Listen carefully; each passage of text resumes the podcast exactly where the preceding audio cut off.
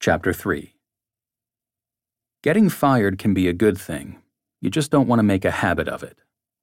Jim Simons.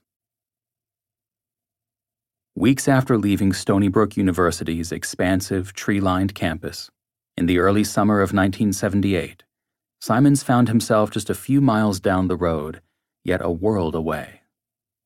Simons sat in a storefront office in the back of a dreary strip mall.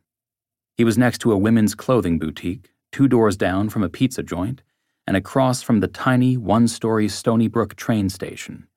His space, built for a retail establishment, had beige wallpaper, a single computer terminal, and spotty phone service. From his window, Simons could barely see the aptly named Sheep Pasture Road, an indication of how quickly he had gone from broadly admired to entirely obscure. The odds weren't in favor of a 40 year old mathematician embarking on his fourth career, hoping to revolutionize the centuries old world of investing. Indeed, Simons appeared closer to retirement than any sort of historic breakthrough. His graying hair was long and stringy, almost to his shoulders.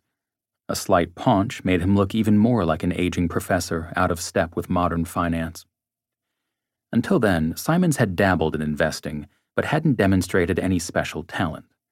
Sure, the stake Simons and his father had in Charlie Freifeld's investment partnership had grown to about a million dollars after Freifeld correctly anticipated a surge in sugar prices, but disaster had barely been averted. Just weeks after Freifeld dumped the group's holdings, sugar prices had plummeted. Neither Freifeld nor Simons had anticipated the fall. They had simply agreed to cash out if they ever scored a substantial profit. It was incredible, Simons says, but it was completely lucky. Somehow, Simons was bursting with self confidence.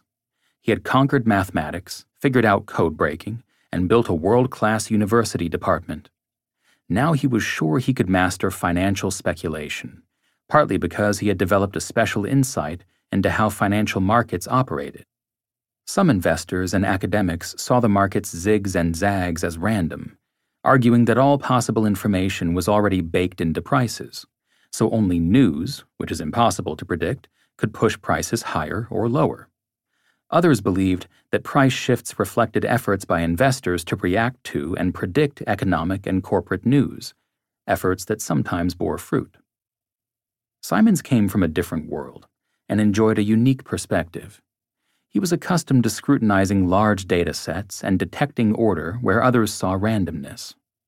Scientists and mathematicians are trained to dig below the surface of the chaotic natural world to search for unexpected simplicity, structure, and even beauty. The emerging patterns and regularities are what constitute the laws of science. Simons concluded that markets didn't always react in explainable or rational ways to news or other events, making it difficult to rely on traditional research, savvy, and insight. Yet financial prices did seem to feature at least some defined patterns, no matter how chaotic markets appeared much as the apparent randomness of weather patterns can mask identifiable trends. It looks like there's some structure here, Simons thought. He just had to find it. Simons decided to treat financial markets like any other chaotic system. Just as physicists pore over vast quantities of data and build elegant models to identify laws in nature, Simons would build mathematical models to identify order in financial markets. His approach bore similarities to the strategy he had developed years earlier at the Institute for Defense Analyses, when he and his colleagues wrote the research paper that determined that markets existed in various hidden states that could be identified with mathematical models. Now Simons would test the approach in real life. There must be some way to model this, he thought. Simons named his new investment company Monemetrics combining the words money and econometrics to indicate that he would use math to analyze financial data and score trading gains. At the IDA, Simons had built computer models to spot signals hidden in the noise of the communications of the United States enemies. At Stony Brook, he had identified, courted, and managed talented mathematicians. Now Simons would hire a team of big brains to pore through the market's data to identify trends and develop mathematical formulas to profit from them. Simons wasn't sure where to start. All he knew was that currency markets had become unshackled, presenting profit potential. He did have an ideal partner in mind for his fledgling firm Leonard Baum, one of the co authors of the IDA research paper, and a mathematician who had spent time discerning hidden states and making short term predictions in chaotic environments. Simons just had to convince Baum to risk his career on Simons's radical, unproven approach. Lenny Baum was born in 1931, the son of immigrants who had fled Russia for Brooklyn to escape rampant poverty and anti Semitism. At the age of 13, Lenny's father, Morris, began work on the floor of a hat factory, where he eventually became the manager and owner. As a teenager, Lenny was six feet tall with a barrel chest, his high school's top sprinter, and a member of its tennis team, though his delicate hands suggested someone more comfortable turning the pages of a textbook than competing on a court. One day, while visiting nearby Brighton Beach with friends, Lenny spotted a vivacious and attractive young woman chatting with friends. Julia Lieberman had come with her family to the United States at the age of five from a small village in Czechoslovakia, clutching her favorite doll as they escaped the Nazis on the last boat from Europe in 1941. Once in New York, Julia's father, Louis, spent months unsuccessfully searching for a job. Discouraged, he decided to show up at a local factory and try to blend in with its workers.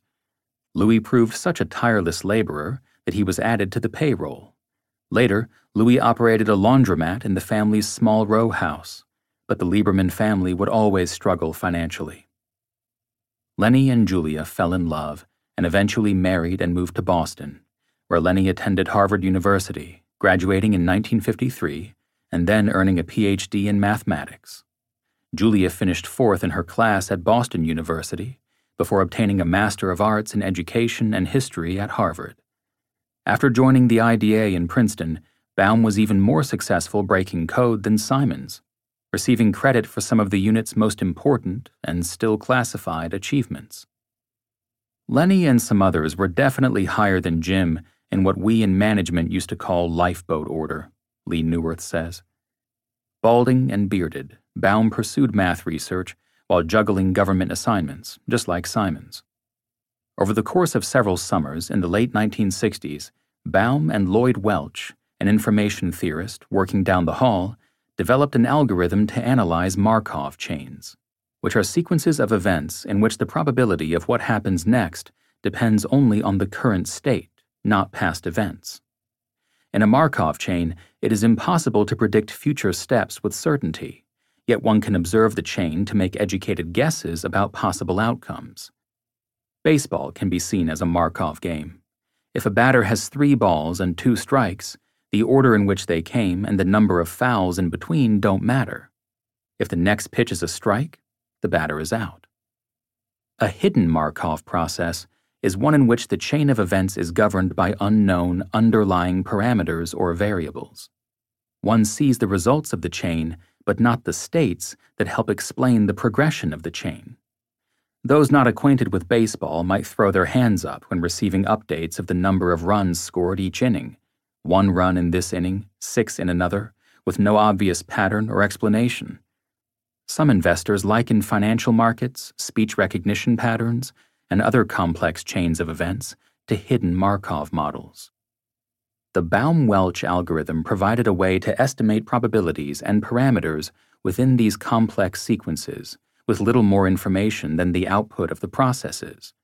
For the baseball game, the Baum Welch algorithm might enable even someone with no understanding of the sport to guess the game situations that produce the scores. If there was a sudden jump from two runs to five runs, for example, Baum Welch might suggest the probability that a three run home run had just been hit rather than a bases loaded triple. The algorithm would allow someone to infer a sense of the sport's rules from the distribution of scores, even as the full rules remained hidden. The Baum Welch algorithm gets you closer to the final answer by giving you better probabilities, Welch explains. Baum usually minimized the importance of his accomplishment.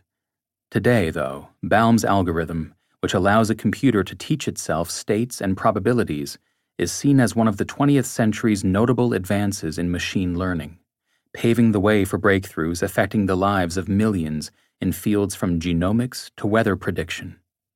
Baum Welch enabled the first effective speech recognition system and even Google's search engine.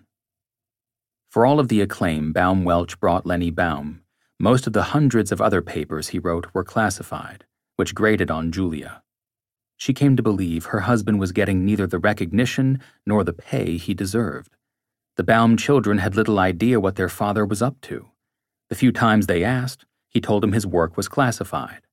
Baum did tell them what he wasn't working on. We're not making bombs, he reassured his daughter Steffi one day, as controversy about the Vietnam War flared. Unlike Simons, Baum was a homebody who spent little time socializing, playing poker, or interacting with others. Most evenings, he sat quietly on a faux leopard skin couch in his family's modest Princeton home, scribbling on a yellow pad with a pencil. When Baum ran into a particularly challenging problem, he'd stop, gaze far into the distance, and ponder. Baum fit the stereotype of an absent minded professor. Once, he came to work with half a beard, explaining that he had become distracted thinking about mathematics while shaving. During his tenure at the IDA, Baum had noticed his eyesight deteriorating. Doctors eventually determined he suffered from cone rod dystrophy, a disorder affecting the cone cells on the retina. Baum found it difficult to engage in activities requiring visual clarity, such as tennis. Once, at the net, a ball hit Baum square in the head. The same thing happened in ping pong.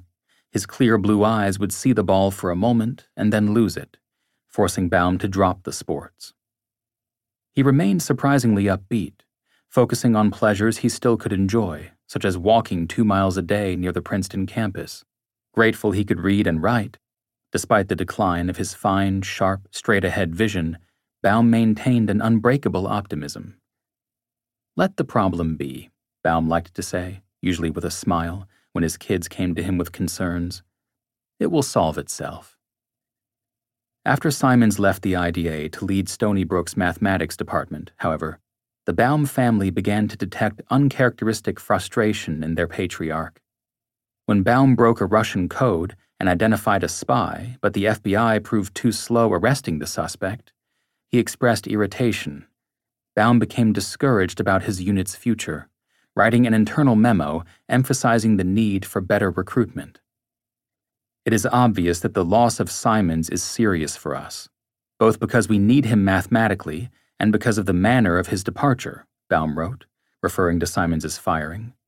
During the period of seven months when Simons supposedly wasn't working on defense material, he, in fact, did more work on defense projects than some of our members have done in the last few years. One day, in 1977, Simons reached out to Baum asking if he would spend a day at Monemetrics' office on Long Island helping Simons set up a trading system to speculate on currencies. Baum chuckled at the invitation. He didn't know much about trading, despite his earlier theoretical paper with Simons, and cared so little about investing that he left the family's portfolio entirely in his wife's hands. Nonetheless, Baum agreed to spend some time assisting Simons, as a favor to his old friend. At the office, Simon set charts depicting the daily closing values of various major currencies in front of Baum, as if he was presenting him with a mathematical problem. Scrutinizing the data, Baum quickly determined that, over stretches of time, some currencies, especially the Japanese yen, seemed to move in steady, straight lines. Perhaps Simons was right, Baum thought. There did seem to be some inherent structure in the markets. Baum hypothesized that the yen's steady climb might be due to the Japanese government, under pressure from foreign nations, intervening to buy the currency in precise Japanese manner to make Japanese exports a bit less competitive. Either way, Baum agreed with Simons that a mathematical model might be developed to map out and ride trends in various currencies. Baum began working with Simons once a week. By 1979, Baum, then 48 years old, was immersed in trading, just as Simons had hoped. A top chess player in college, Baum felt he had discovered a new game to test his mental faculties. He received a one year leave of absence from the IDA and moved his family to Long Island and a rented three bedroom Victorian house lined with tall bookcases. Because his eyesight had worsened, Julia drove her husband back and forth to Simons's office each day. Let's see if we can make a model, Simons told him as they prepared to focus on markets. It didn't take Baum long to develop an algorithm directing Monemetrics to buy currencies if they moved a certain level below their recent trend line and sell if they veered too far above it.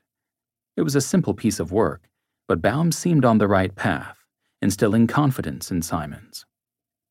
Once I got Lenny involved, I could see the possibilities of building models, Simons later said. Simons called some friends, including Jimmy Mayer and Edmundo Eskenazi, asking if they would invest in his new fund. Simons showed them the same charts he had presented Baum, wowing them with how much he and Baum would have made had they used their mathematics focused trading strategy over the course of the previous several years. He came with this chart and impressed us with the possibilities, Mayer says. Simons failed to raise the $4 million he was shooting for, but he came close enough to begin his fund, which also held his own money.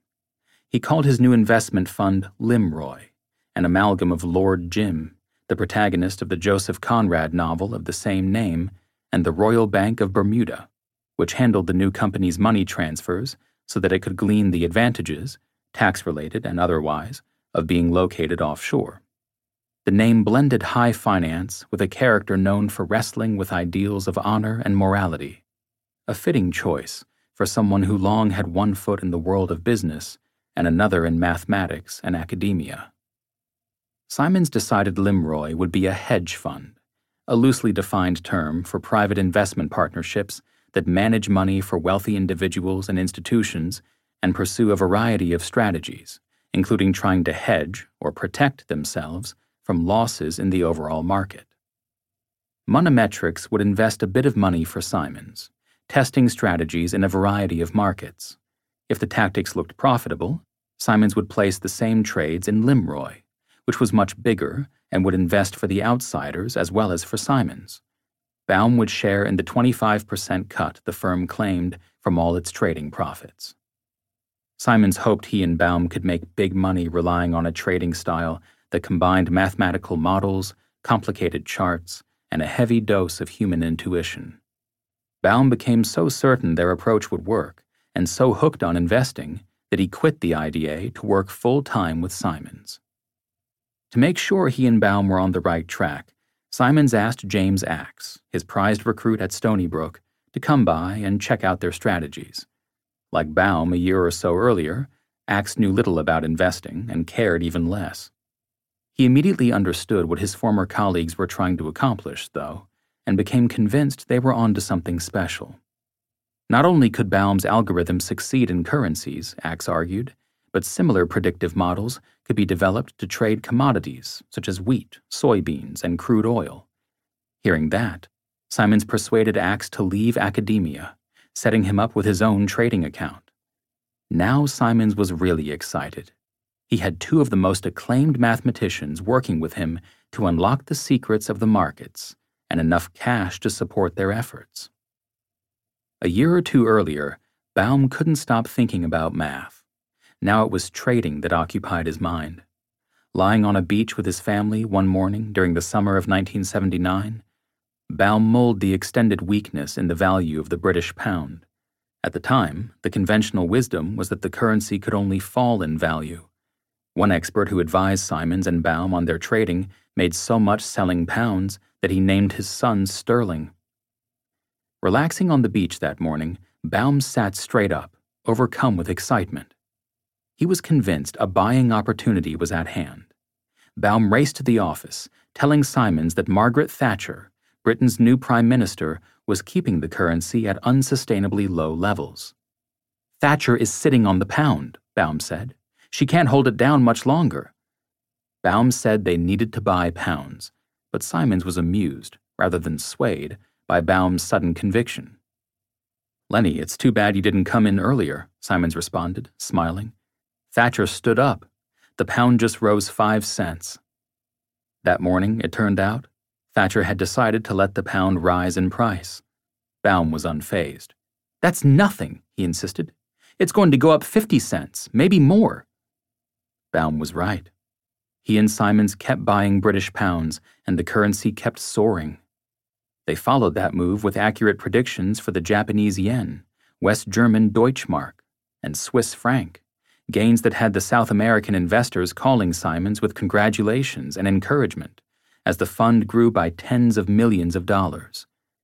Fellow mathematicians still scratched their heads about why Simons had discarded a promising career to sit in a makeshift office trading currency contracts. They were just as stunned that Baum and Ax had joined him. Even Simons's father seemed disappointed. In 1979, at a bar mitzvah party for Simons's son, Nathaniel, Mattie Simons told a Stony Brook mathematician, I like to say my son the professor, not my son the businessman. Simons spent little time looking back. After racking up early currency winnings, Simons amended Limroy's charter to allow it to trade U.S. Treasury bond futures contracts as well as commodities. He and Baum, who now had their own separate investment accounts, assembled a small team to build sophisticated models that might identify profitable trades in currency, commodity, and bond markets. Simons was having a blast exploring his lifelong passion for financial speculation while trying to solve markets, perhaps the greatest challenge he had encountered. Besides, he joked, his wife Marilyn could at last hang out with people and know what they were talking about. The fun wouldn't last. Searching for someone to program his computers, Simons heard about a 19 year old on the verge of getting kicked out of the California Institute of Technology. Greg Hullender was sharp and creative, but he had trouble focusing on his schoolwork and did poorly in many of his courses. Later in life, he would be diagnosed with attention deficit disorder. At the time, Hullender was frustrated by his struggles, as were the school's administrators. The last straw came when he was caught running an unauthorized, high stakes trading operation out of his dorm room. Friends pooled their cash and handed it to Hullender, who purchased stock options before a market rally in 1978, turning $200 into $2,000 in a matter of days. Soon, everyone in the dorm wanted in on the operation, throwing money at Hullender, who began repackaging stock options purchased through a brokerage account at Merrill Lynch and reselling them to eager students. It was like my own stock exchange, Hullender says with pride. Merrill Lynch officials weren't amused by his ingenuity. Citing Hullender for violating the terms of his account, the brokerage pulled the plug on his venture and the school kicked him out. Sitting in his dorm room, waiting to be expelled, Hullender was startled by a 7 a.m. phone call from Simons. Simons had heard about Hullender's unlicensed trading operation through a Caltech grad student and was impressed by Hullender's understanding of financial markets, as well as his moxie. Simons offered Hullender a salary of $9,000 a year, as well as a share of his firm's profits, to come to New York to program Limroy's trades.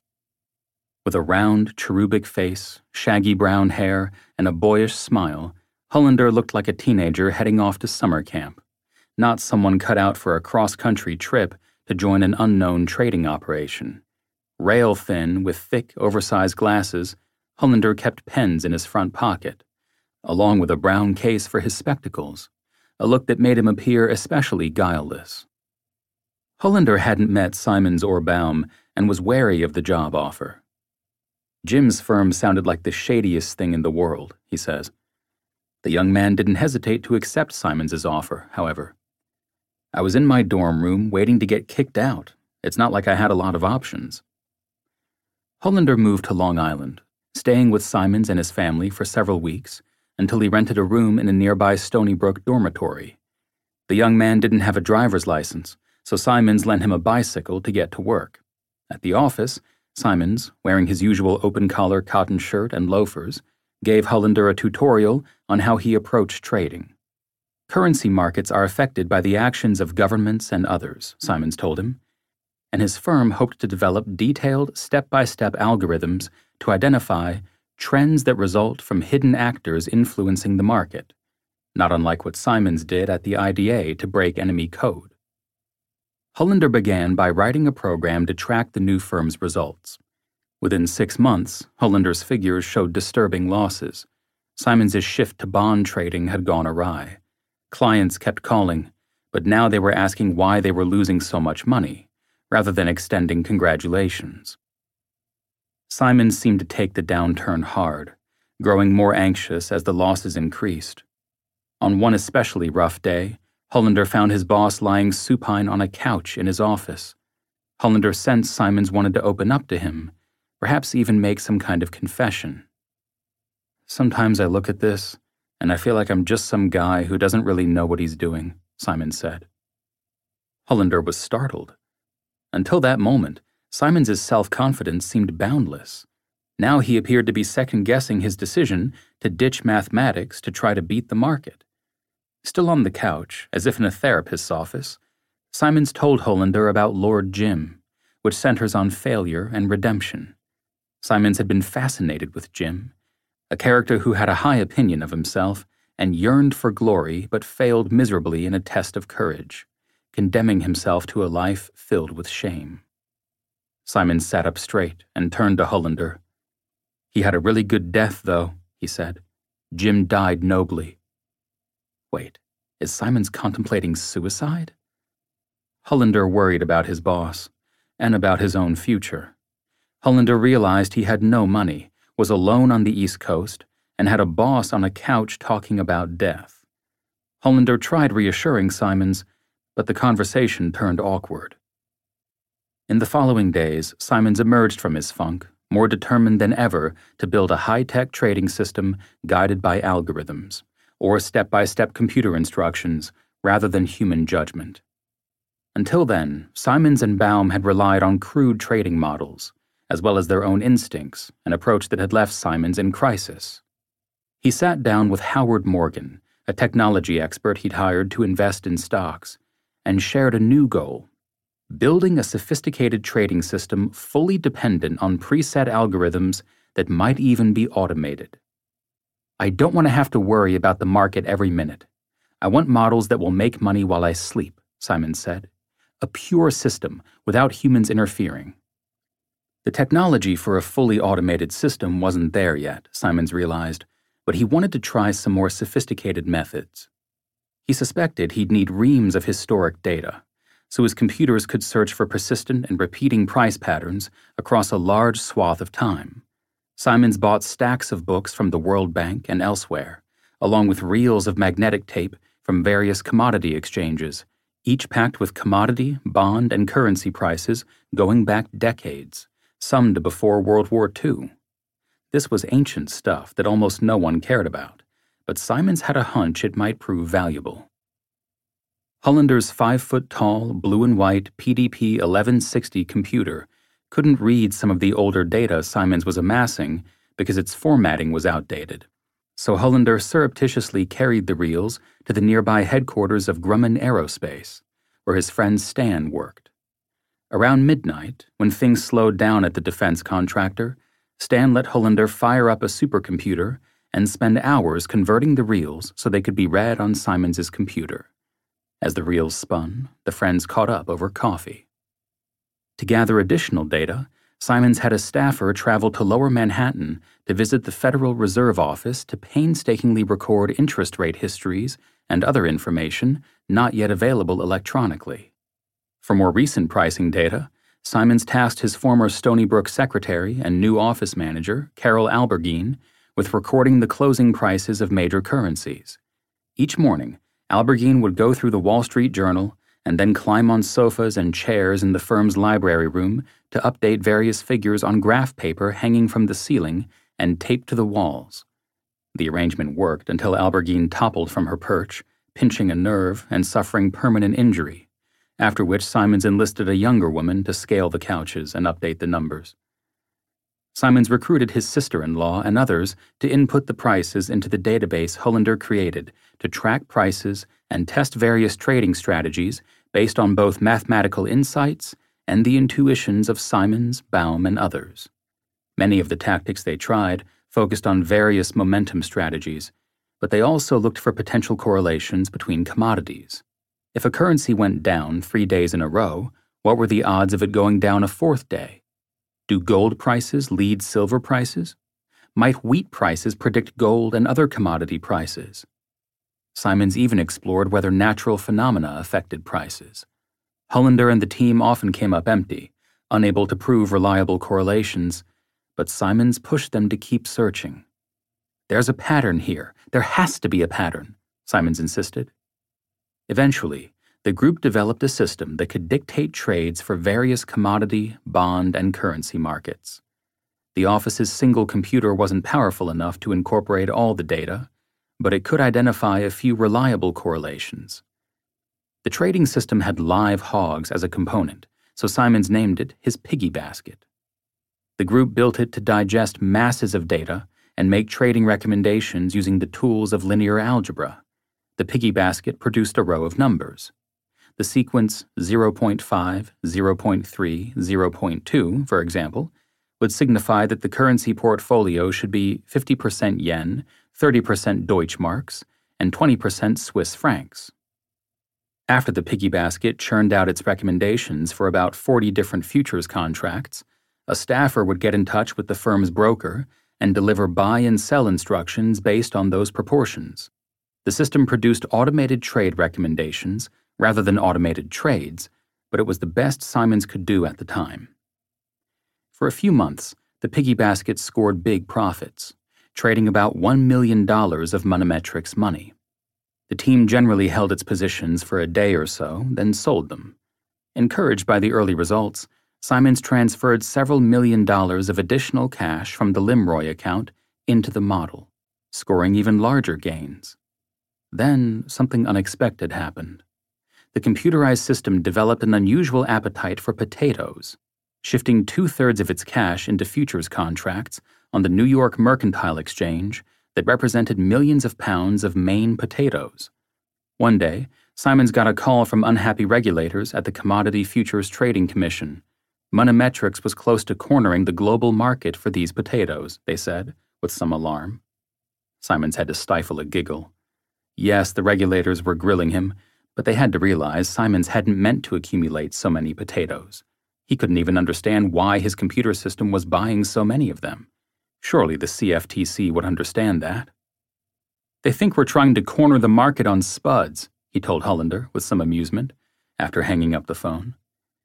The regulators somehow missed the humor in Simons's misadventure. They closed out his potato positions, costing Simons and his investors millions of dollars. Soon, he and Baum had lost confidence in their system. They could see the piggy basket's trades and were aware when it made and lost money, but Simons and Baum weren't sure why the model was making its trading decisions. Maybe a computerized trading model wasn't the way to go after all, they decided.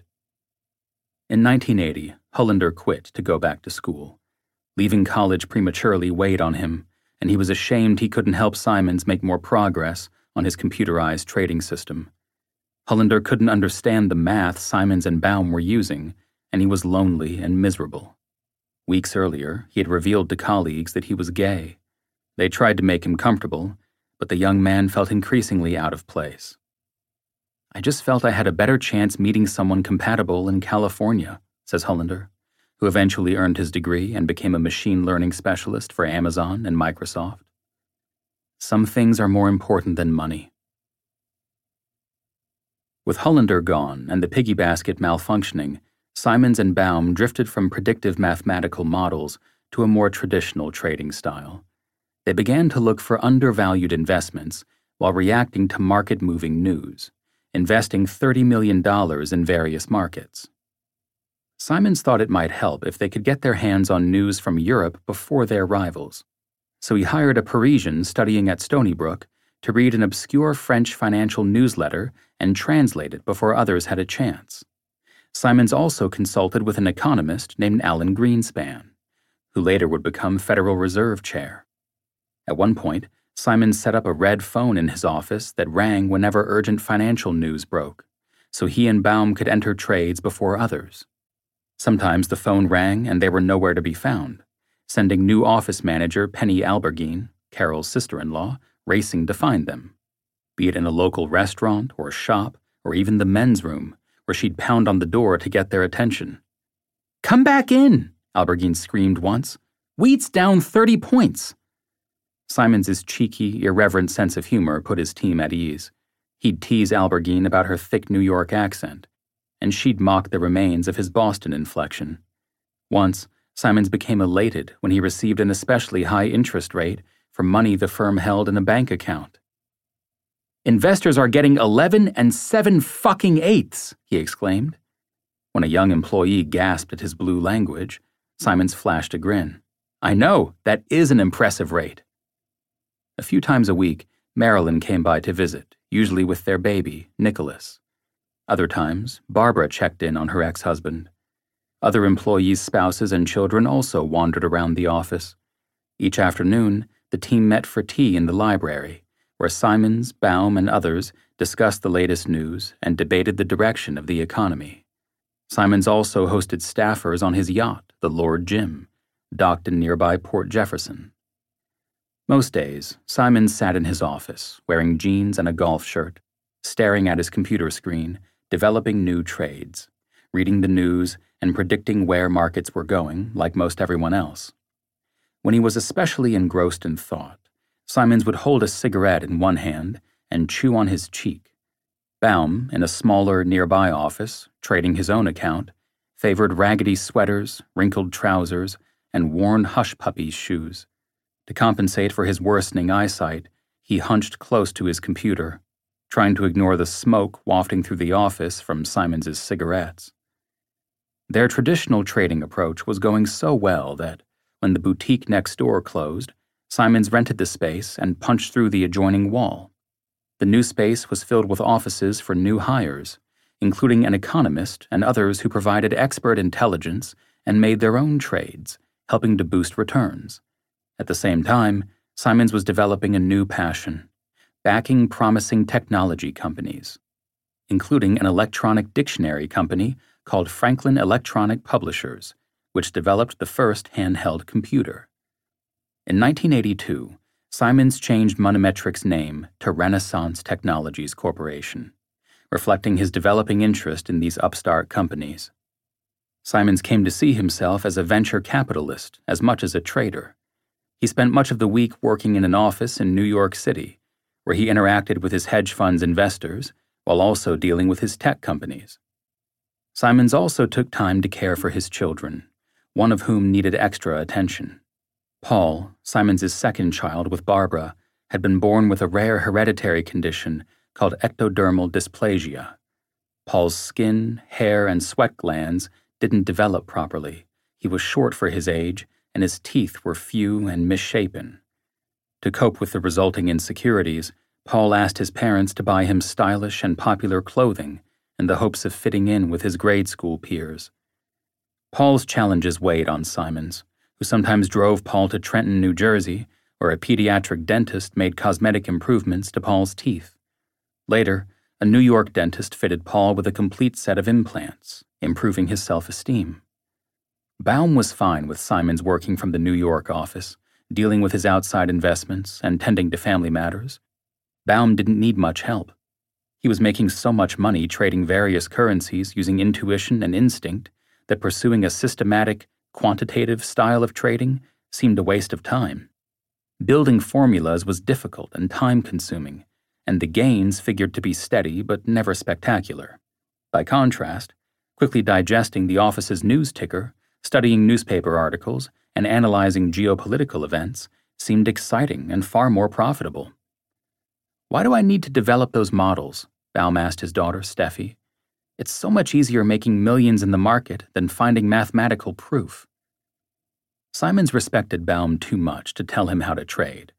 Besides, Baum was on a roll, and the firm's computer firepower was limited, making any kind of automated system likely impossible to implement. Baum liked to pore over economic and other data, close the door to his office, and lie back on his green sofa, reflecting for long periods on his next market move. He'd lose track of time, Penny Alberghine says. He was a bit spacey. When Baum emerged, he usually placed buy orders. An optimist by nature, Baum liked to purchase investments and sit on them until they rose, no matter how long it took. Courage was needed to hold on to investment positions, Baum told friends, and he was proud he didn't buckle when others grew weak in the knees. If I don't have a reason for doing something, I leave things as they are and do nothing, he wrote to family members, explaining his trading tactics. Dad's theory was buy low and hold on forever, Steffi says.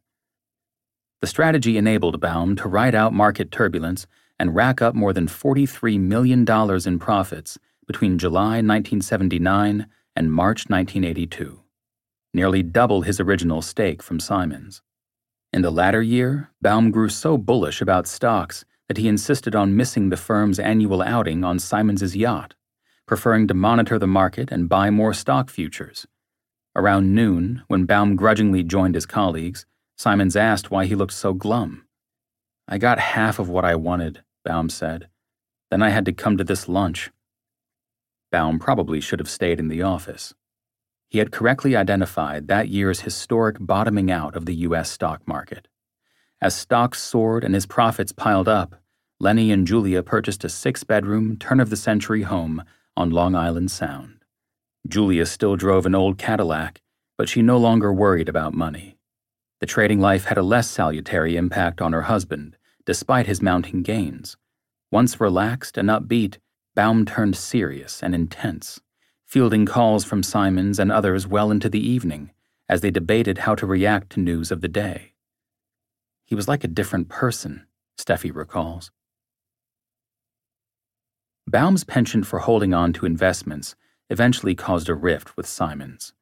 The tension started back in the fall of 1979 when they each purchased gold futures contracts at around $250 an ounce.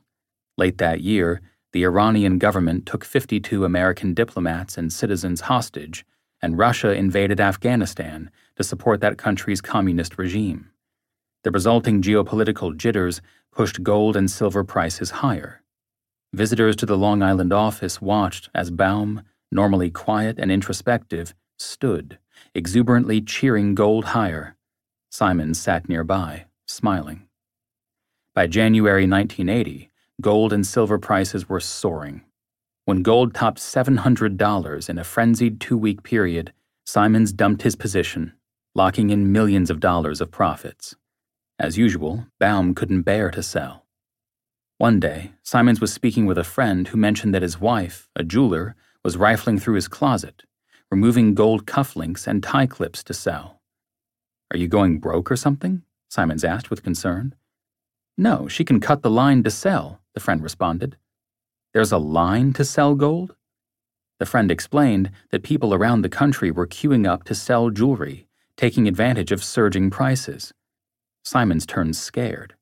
If the supply of gold was swelling, that could crush prices. Back in the office, Simons gave Baum an order. Lenny, sell right now. No, the trend will continue. Sell the fucking gold, Lenny. Baum ignored Simons, driving him crazy. Baum was sitting on more than $10 million of profits. Gold had skyrocketed past $800 an ounce, and he was sure more gains were ahead. Jim nagged me, Baum later told his family, but I couldn't find any specific reason or news for action, so I did nothing. Finally, on January 18th, Simons dialed the firm's broker and pressed the phone to Baum's ear. Tell him you're selling, Lenny. All right, all right, Baum grumbled. Within months, gold had raced past $865 an ounce, and Baum was bitterly complaining that Simons had cost him serious money. Then the bubble burst. Just a few months later, gold was under $500 an ounce. A bit later, Baum discovered a native of Colombia who worked at the brokerage firm E.F. Hutton and claimed to have insights into the coffee futures market.